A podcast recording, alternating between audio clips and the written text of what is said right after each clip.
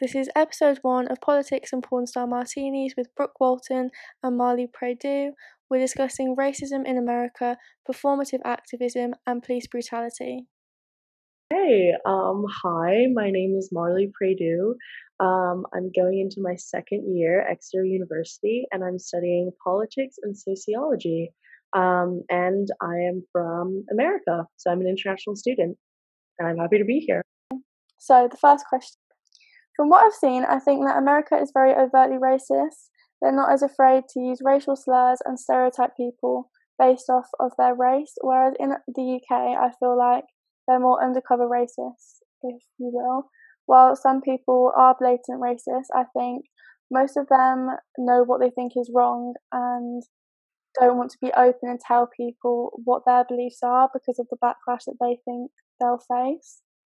Um, so my question is, have you experienced any racism in the US or the UK? And unfortunately, if you have in both, are there any differences you've noticed between the countries? Yeah, so I honestly think you got it like totally spot on. Like from my own experiences, I felt that in America, totally right, very overtly racist. Um, no shame in speaking their mind and using racial slurs, everything like that.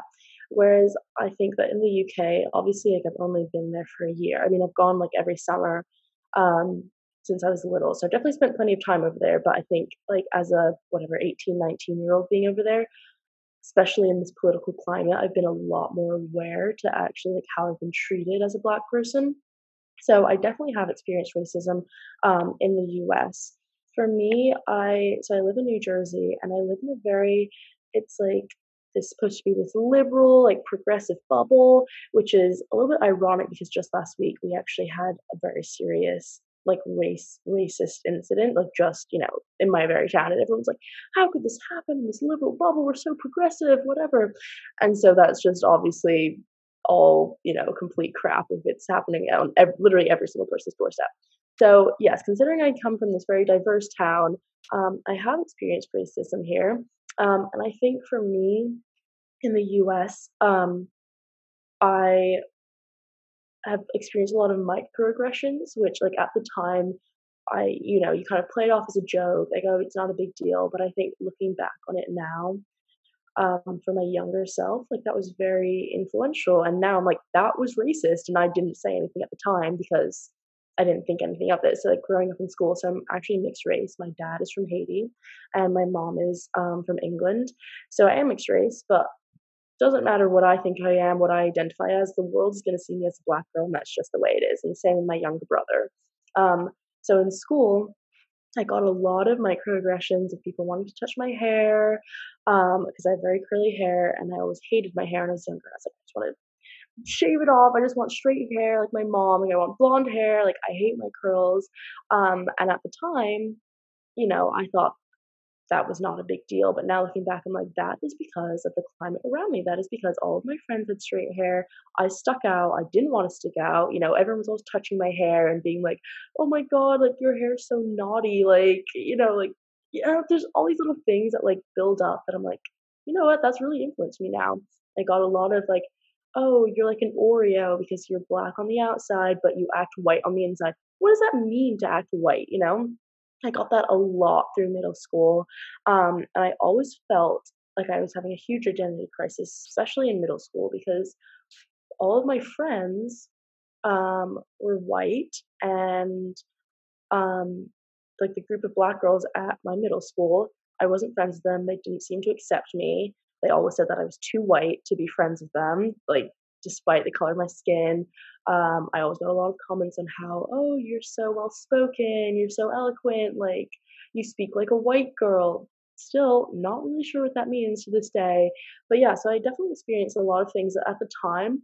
It's crazy because, like, thinking back at it now, when I was, what, 13, 14 years old in middle school, I took these things as positives. Like if someone told me, "Oh, you're so well spoken, you speak like a white girl," like, "Oh, you're like an Oreo, like you're white on the inside," that was like confidence boosting for me. Like those were like affirmations that I was like, "I'm being accepted." You know, obviously, like being well spoken like shouldn't be a bad thing, but like as a black girl, like that is you know harmful because it's what are you saying about all of black people? They can't be well spoken, you know. So a lot of these microaggressions were definitely like very obvious to me, and I didn't realize like how racist and how much they influenced me until like I was much older, looking back on them. Um, but I always knew that there was something wrong with it. I just couldn't quite put my finger on like why it made me feel the way it did, um, and kind of how to combat that. So yeah, definitely microaggressions are a big one um, in my experience. And then obviously like being over here, racial slurs are you know being thrown all over the place very nonchalantly. So um, I have experienced that. Um, not from anyone I know, um, but yeah, from like my my experience, microaggressions have been very, very prominent in my experience growing up. Um, as far as the UK, I think again you were spot on. It is definitely very uh, relevant over there. It's very present. There is racism, whether people want to accept that or not. But I do think that it is more kind of subtle and less overt than it is in America. Um, so like I haven't had any racial slurs like yelled at me or anything like that. But it's just, I mean, I wasn't aware of this for like a long time. But I think as I become more aware of it, I kind of notice like the way people look at me or the, way people act towards me. Um, and I do find that while people might not like straight up say that they have a problem with me because of my race or something like that, like you can you can almost like feel the energy. Like I feel like especially like as a black person, like growing up around this all and seeing it firsthand, it's like you know when someone is giving you a certain look or um again just like microaggressions like oh like oh, well i mean especially in america i don't know how the system works like as well in the uk but um for like applying to universities, I got a lot of comments on like, oh, like thank God for affirmative action, like because that would be the only way I would get in. And I was like, what, what about my grades and my extracurriculars and my sports and everything else I have to prove to get into university? And it was always put down to like, wow, like you're so lucky you have affirmative action. It's just like completely absurd. And, um, you know, so I've experienced things like that in the UK where it's like they won't actually say um, what they're feeling, but you can kind of tell in everything else they say that they have a problem with race. And yeah, there's a lot of underlying racism that I've experienced in both places, which is unfortunate. But they come in all shapes and sizes racism and microaggressions. Especially with um, hairstyles yeah. and clothing and like trend things that like now white people are, you know, appropriating and but it's something that black people have been oppressed for. Like you you speak white, but what yeah. does how does that even make any sense? If you speak well, it's just I feel like it's just saying that you shouldn't speak well because you're black. Exactly. Yeah, you and that whole idea of like it's just the expectations. Like I don't expect you to be able to speak well and have a wide vocabulary and all these things. It's like, well, why wouldn't you? Like just because of the color of my skin, you're gonna assume that I speak solely in slang. You know that I can't be well spoken, and that's you know that is upsetting. And like for me, I I always wore my hair like naturally, like curly. Like I would straighten it like occasionally, but I wore my hair curly most of the time.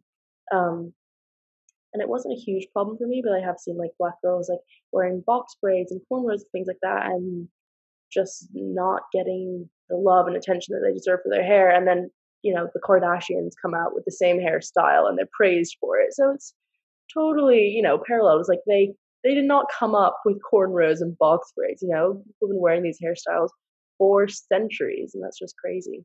Yeah, especially with the hair. A lot of I know I don't know which state it was, but I did read that there was a law where you couldn't be discriminated against um, black hairstyles, but that's like in one or a few states. Like that's not. Yeah, that is not universal. So you can be fired for a cultural hairstyle. Like, how is that not racist? Yeah, exactly. Um, and also with the universities, I think, especially Oxford and Cambridge, um, they are obviously very white. Exeter, Durham are, you know, mostly white population of students. Did you feel like when you applied to Exeter that your race would be play a part in if you were to get in or not? Um, yeah, I do think that it plays a part. I think whether it plays a part in the application stage, um, or like once I get to, you know, actually going to the university.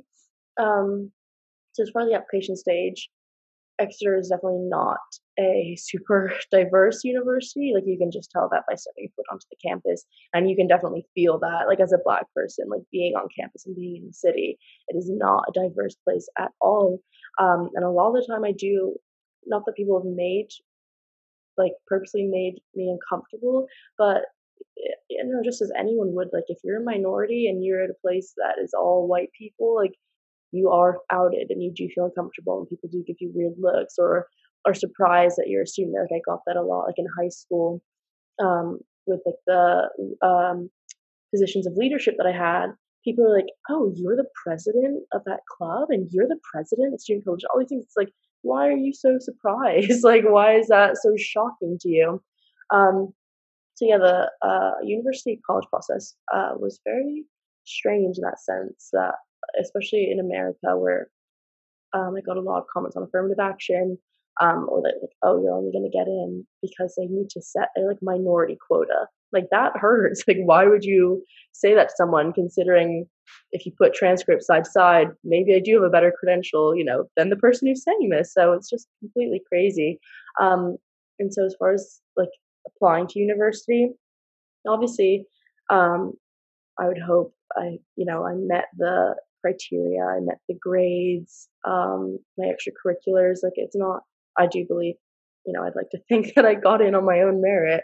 Um, but it is hurtful when people say things like that. Also, I've seen, especially on TikTok, um, people making videos um, on what to do if uh, the police pull you over, or you know how you can get out of being arrested for no reason. So I just wanted to talk about how I've never been taught by my parents what to do if I get pulled over.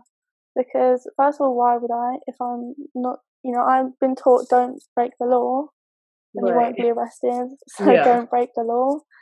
Um, yeah, so growing up white, we never had a reason to not trust the police or believe that something bad could happen if the police did stop me. And if, for example, I was caught speeding, I'd get a ticket, but that would be it, and I'd be allowed to go about my day. So I have strong beliefs, and I'm also very loud when voicing my opinion. If I don't agree with what someone's saying, I don't have a problem in telling them like my point of view. And you know, I love debating with people and getting my point across.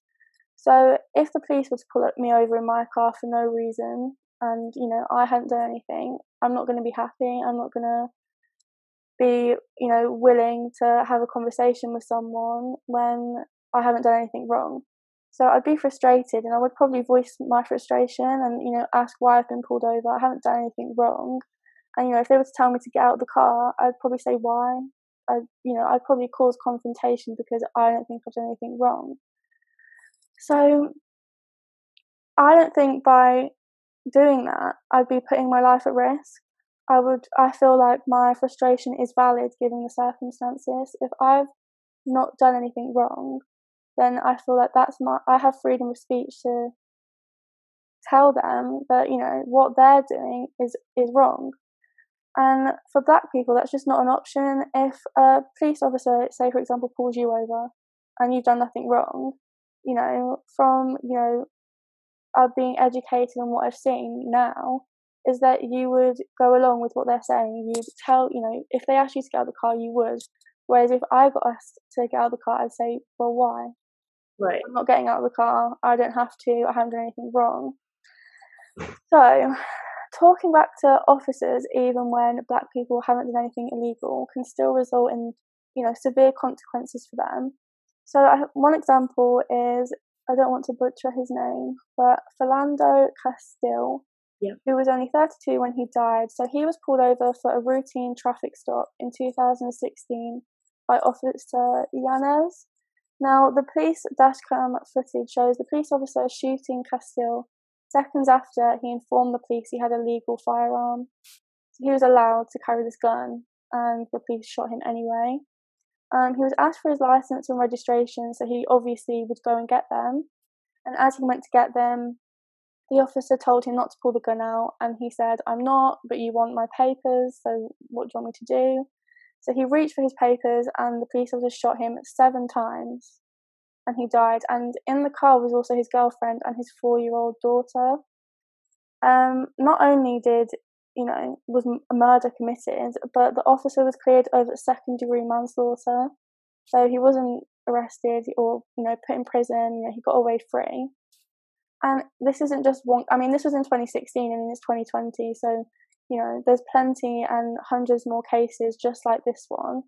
And obviously, this is why Black Lives Matter, because if the, what I'm saying is, if that was me, that wouldn't have happened.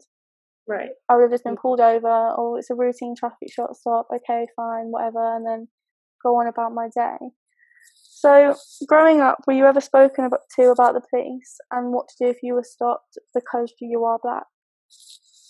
Yeah, so um, I think this goes back to like my specific like upbringing. So obviously, um, I just lived in this very diverse town, and my parents never like explicitly said, um, here's what to do police pulls you over. And I was actually talking to my mom about this like recently, and she was saying that like we didn't want to make you paranoid when you were younger.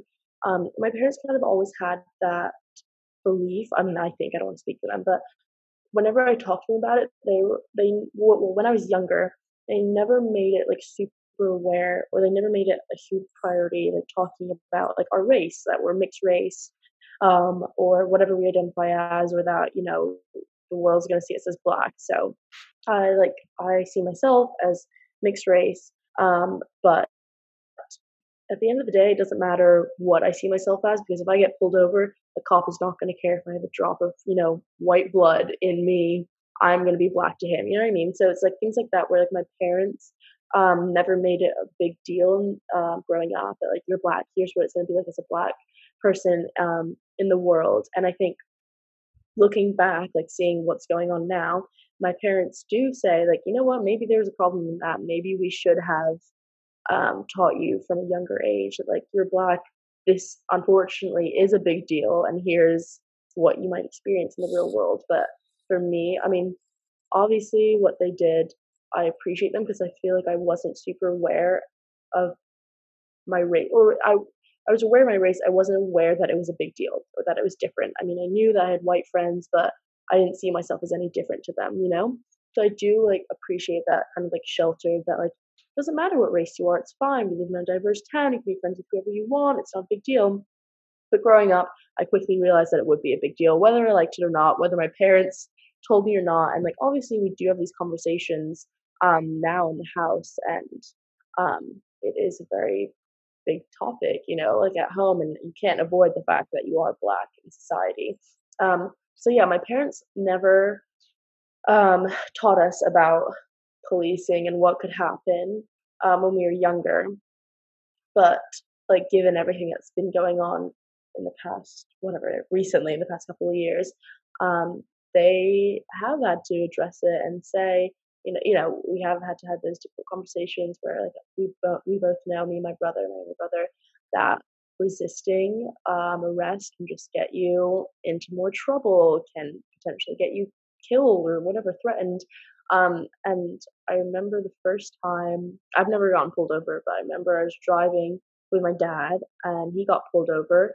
And whether I knew it, I mean, I was pretty young at the time, but whether I knew it or not, like I knew I was very anxious about it. Like, and I, I feel like some people are taught that like police are there to protect you, police are there to be your friend. And from that young age, like I could, I already knew that, like, why was I having anxieties about a police pulling my dad over? You know what I mean? Like, so whether they explicitly told me or not, it was definitely, I was very conscious of it already, you know, that um, there's a risk that getting pulled over, something could happen.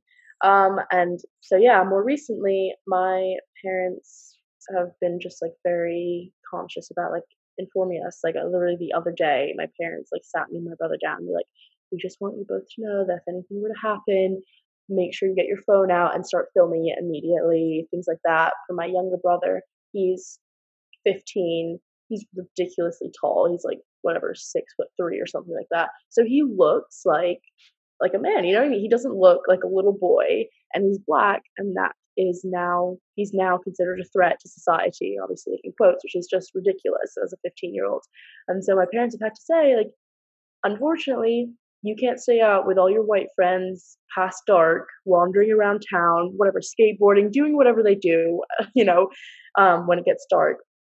My parents are like, you have to be home because we don't want you as a six foot two, six foot three black man wandering around town because you could get into trouble just for that. You know what I mean? Like it could escalate to something different. And your white friends have that privilege where they can walk around. And if they got pulled, you know, if they got stopped by the cops, they'd be like, just go home, whatever. Like, what are you doing out?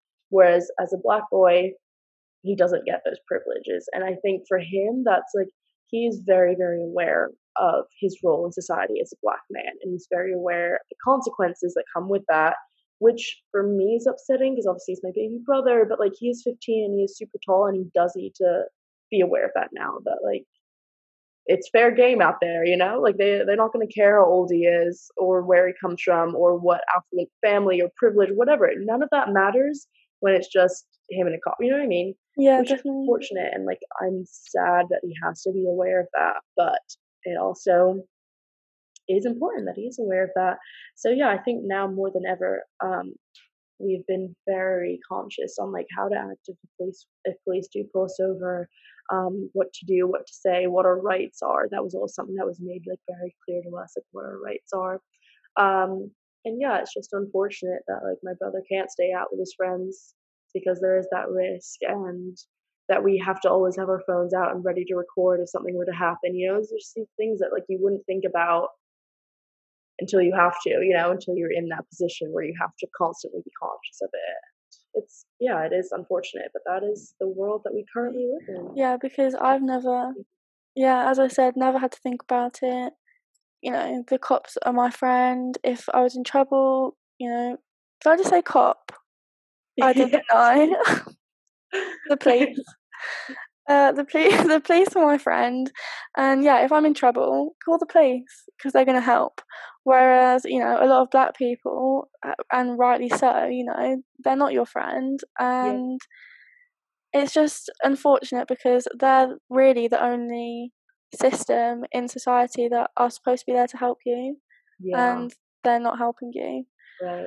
But I think whole like on the police movement has been like really, really interesting because they're not saying like abolish all police. They're saying, why don't we put those funds into like healthcare workers who can address like mental illness crisis and like social workers to address homelessness? Like, why don't we put these resources into other people who can address these situations more effectively than police who, you know, aren't trained to to do these things?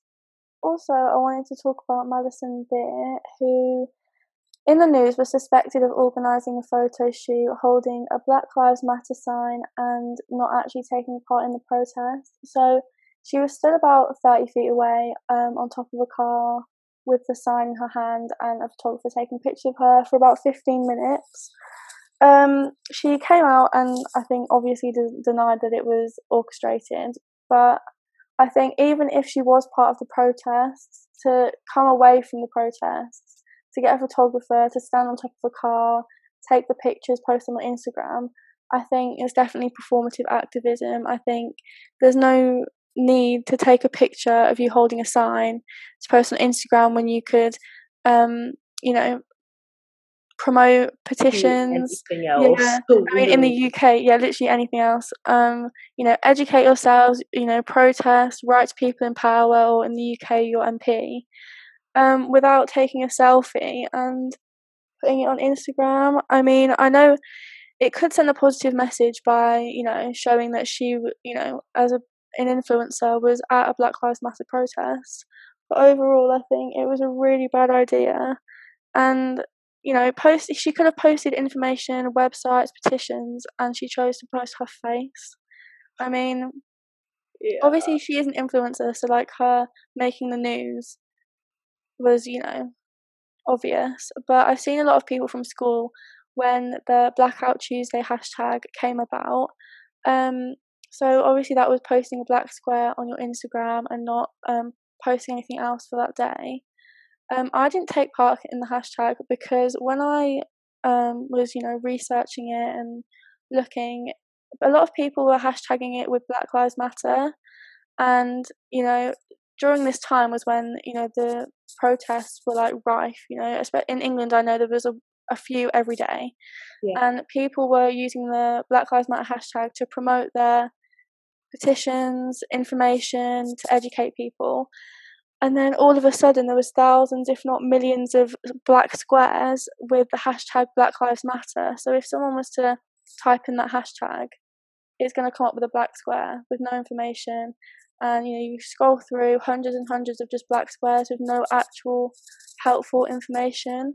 I mean i didn't feel like it was helpful and i thought it was just a trend. You know i saw a lot of people post post the black squares but not post links or websites. They just did the square.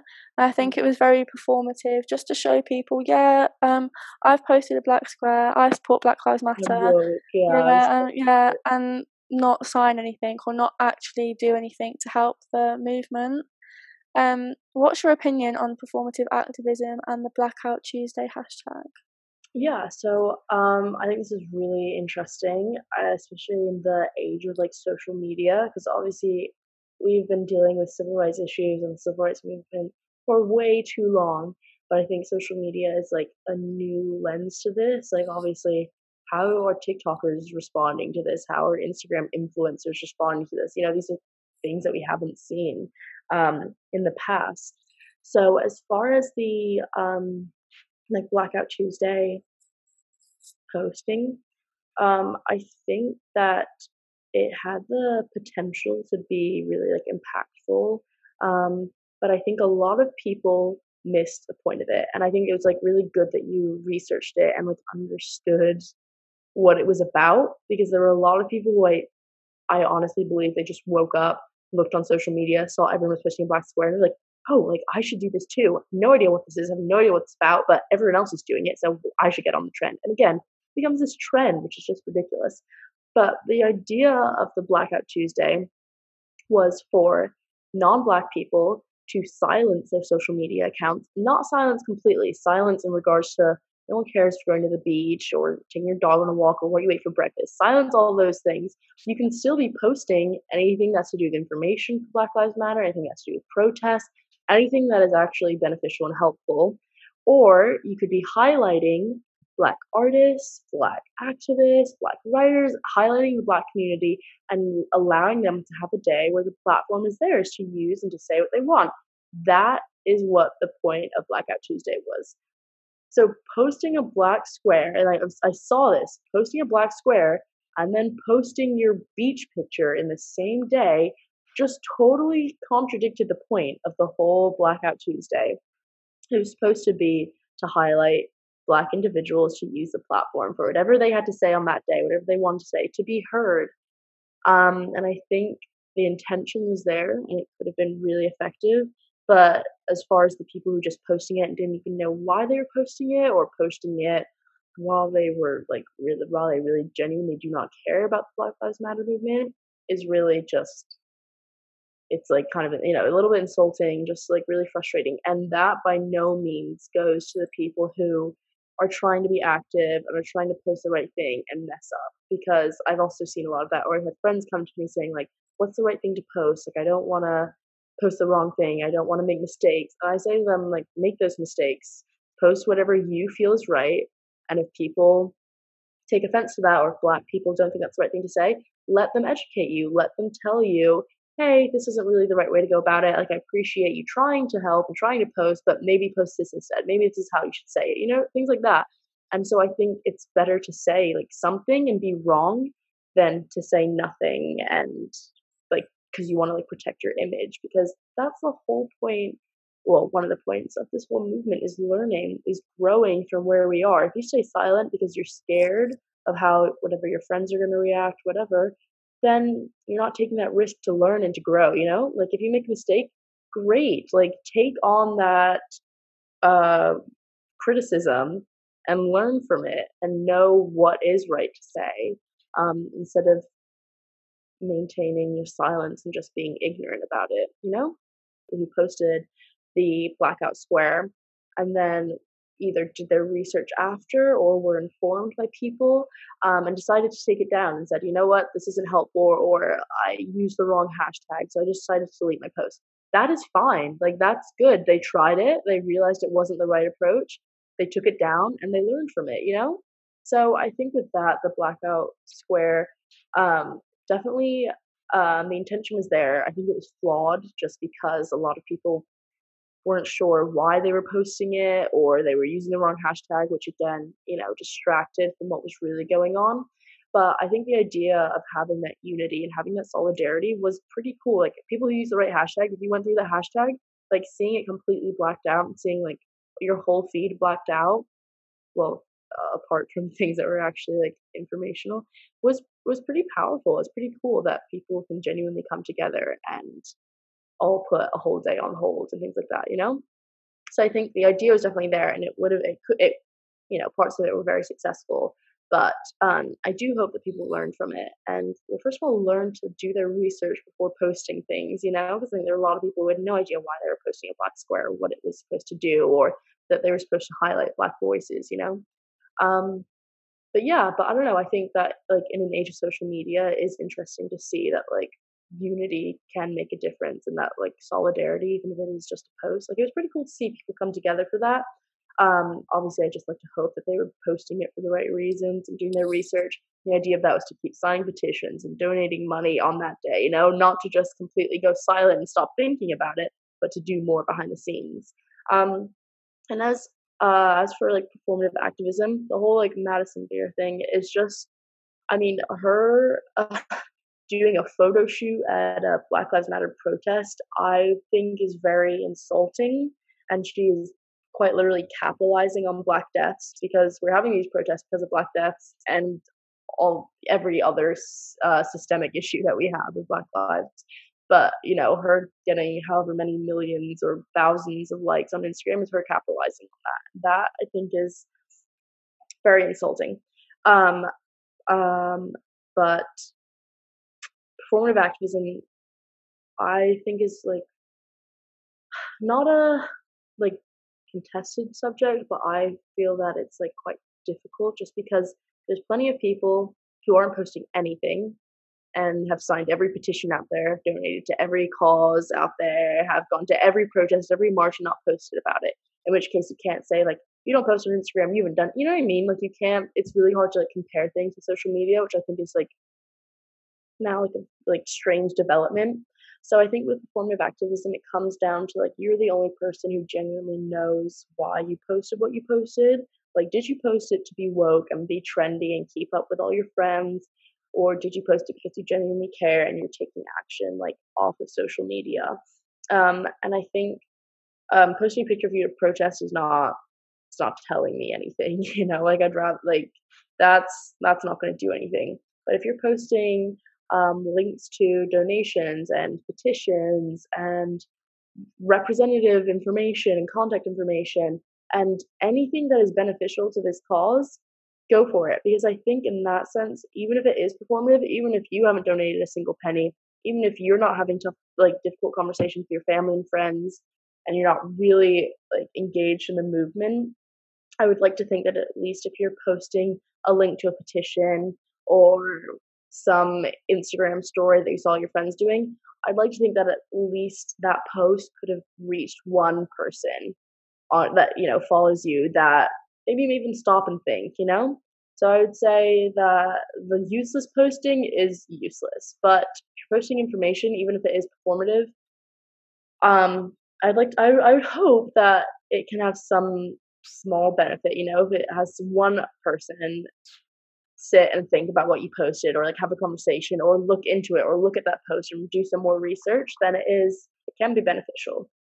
But yeah, I think that is like a really weird, you know, kind of like addition to this movement is like where does social media play a role? Because social media is like scarily powerful. Like it can really bring people together and can really spread information quickly, which can be like super beneficial and super positive if it's used the right way but yeah i think it definitely just comes down to like an individual thing like you have to know first of all why you're posting it and like your group of people that you hang out with or that you interact with in your family just like know what their intentions are whether they posted on something um, or they haven't and they're doing tons of work you know offline. It's just like important to know like who you're surrounding yourself with um, and to have those conversations with friends. Like i've called out friends and um, in the height of it and been like, why, why are you silent? Why is your social media account have nothing to do with this? And they were like, oh, you know, again, I didn't know what to say. I didn't know what the right thing to say was. I was like, say anything at this point. You have a following of a couple thousand people.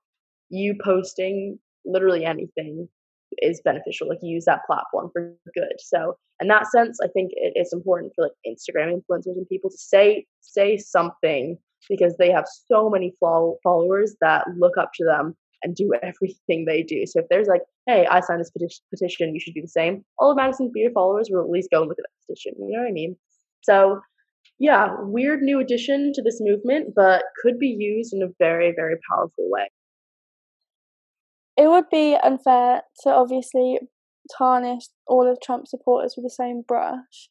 Um, you know, by saying they all have prejudices against ethnic minorities and religious minorities. Um, but obviously, it would also be equally um, inaccurate to say that they don't. Um, it's a well-known fact that the Republican Party, going as far back to I think uh, Nixon's Southern Strategy, um, used strategies that appealed to bigotry, um, you know, lacing speeches with dog whistles, um, that signaled prejudice towards minorities, and you know, were designed to be only heard by racists and no one else. But I think um, with Trump being president and how he conducts his um, speeches, um, they're, they're direct, they're more shocking, and I think him doing that has, you know, led to his um, supporters and you know the Karens of the world to think what they're saying is fine.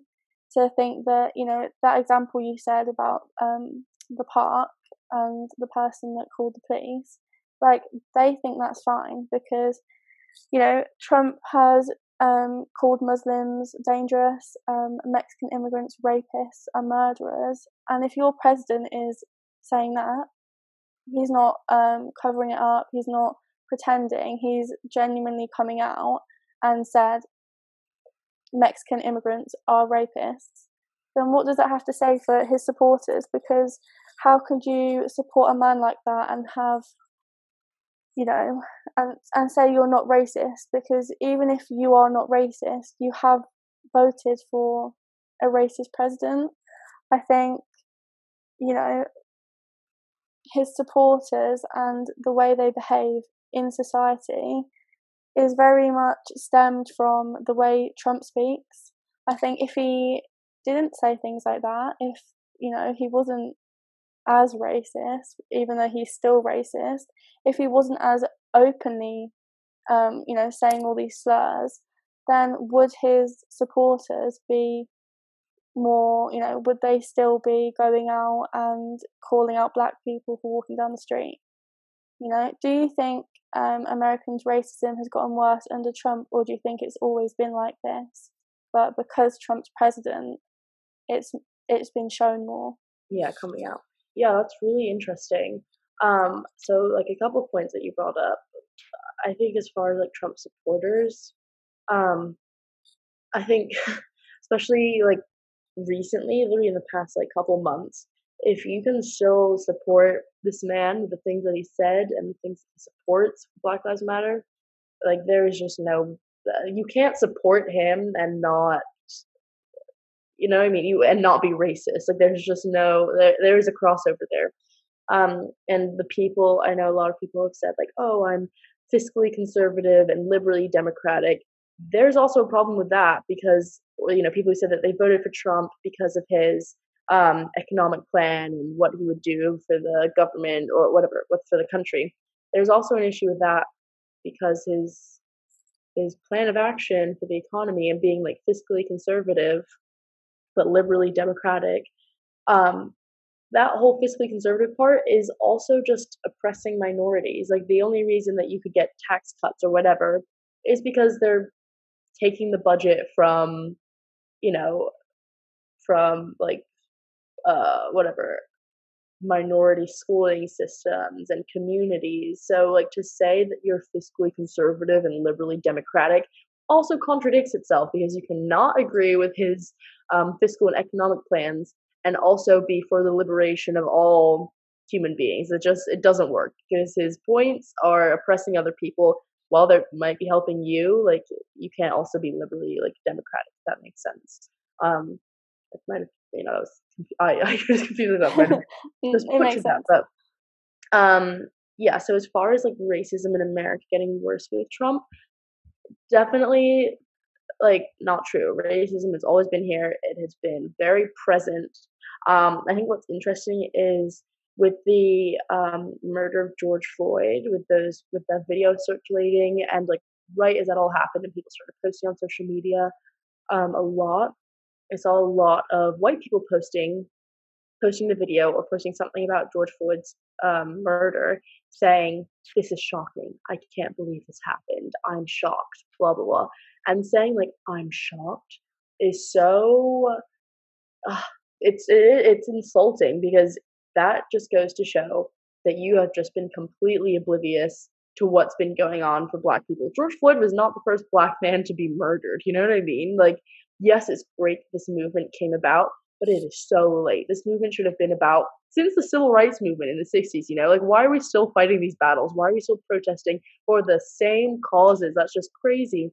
Um, so to say, like, I'm shocked, I can't believe this is happening. This is happening every single day, like right in front of you, and you just were not aware of it until today. Great that you are now aware of it and that you're educated and that you're like reading more about this and you're realizing this is a huge problem.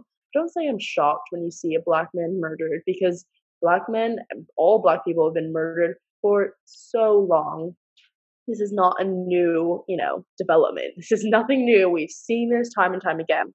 Um, so yeah, that's the first thing. Um, for people who are saying I'm shocked, that's just ridiculous. You shouldn't be shocked. Or if you are shocked, then you should be reading up more about this. Definitely. Um, and I think that Trump has President Trump has definitely fueled this uh, all the like overt racism that we're seeing in America. It was always there, but I think him being the president of the United States is just provoking people, and he he's supposed to set an example for the citizens of America, which is a scary thought that he's the person who's supposed to be setting an example. But he is. Be setting an example, and people look to him with how to respond to what's going on um, in this political climate. And so when he says things like Black Lives Matter you know it's it's a terrorist group like uh, it's just uh, what what image does that show to people? You know your followers are listening closely to you. He probably has like the biggest stage in the world like you know like so many people look to what he's saying um and he's not setting a good example. So i think he is definitely fueling all the karens and all the racists of the country and basically saying it's okay to say what you're saying because i'm saying it you know? If the most powerful man in the country is saying these things, why shouldn't every other ordinary person be able to say them? You know, that's the mindset that he's allowing. Um, so I think he is definitely allowing people to feel like it's completely normal. And he's sending this message that makes people think that it's like allowed to harass black people and to be like openly racist and, you know, all this bigotry that's going on. It's nothing new. I think it's just like a lot more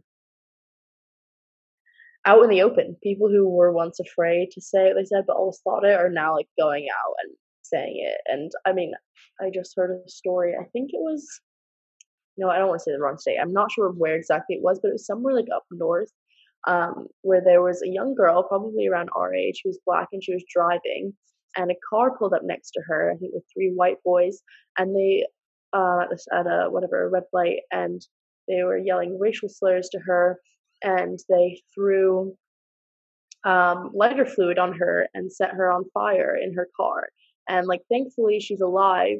Um, but it's like these things, yes, they they happen, and I feel like they happen all over the place, but specifically in the South. But to see them happening now, like in the North, which is supposed to be a lot more progressive and a lot more liberal, um, just goes to show that um, the bigotry and the racism that's around is definitely like very present and very relevant all over the country. I think you're just seeing a lot more of it. Um, and so, like, I think as far as people um, saying that like it wasn't this bad and it hasn't been this bad, I think there's a lot of factors that go into that. That yes, it has always been this bad. I feel like a lot of people just haven't been aware of it. Um, and I think with like the use of like cell phones, we're seeing a lot more filming of this like police brutality and these like police murderings of black people um, that we weren't seeing before. Like, this was happening all the time, and the scary part, the part that gives me like chills, that it is still happening literally on a daily basis. Like how many cases weren't filmed on video that we haven't seen, you know, that got away with it. It's just like absurd. So I think we're definitely literally physically seeing more um, than we were in the past. It was always there. We just never saw it and we were never aware of it. Um, but I think with like the filmings um, of these murders, we are literally forced to confront these issues and to see it. Um, so I think it's always been there. I think people just haven't always been aware of it. Um, so yeah, the idea of like being shocked by what's going on is kind of absurd because it's been going on and why should you be shocked? It's happening literally all the time. You just haven't seen a video of it and you haven't been aware of it and you haven't been conscious of it. But yeah, I think um, President Trump has definitely provoked it and made matters worse. Like with the whole, with the, with what's been going on recently after George Floyd's murder, like he, I don't think he's actually ever, I don't think he has yet to say like Black Lives Matter or like I support this movement, which like, I'm sure he doesn't, but he, him not saying it is just fueling it even more, you know? Like uh I don't know if you saw the photo op where he um whatever tear bombed protesters to get to the church to take the photo. It's just like why? Like you are like you're just like adding fuel to the fire, you know? Um so I think he's handled this possibly in the worst way he possibly could. Um and it's definitely not helping.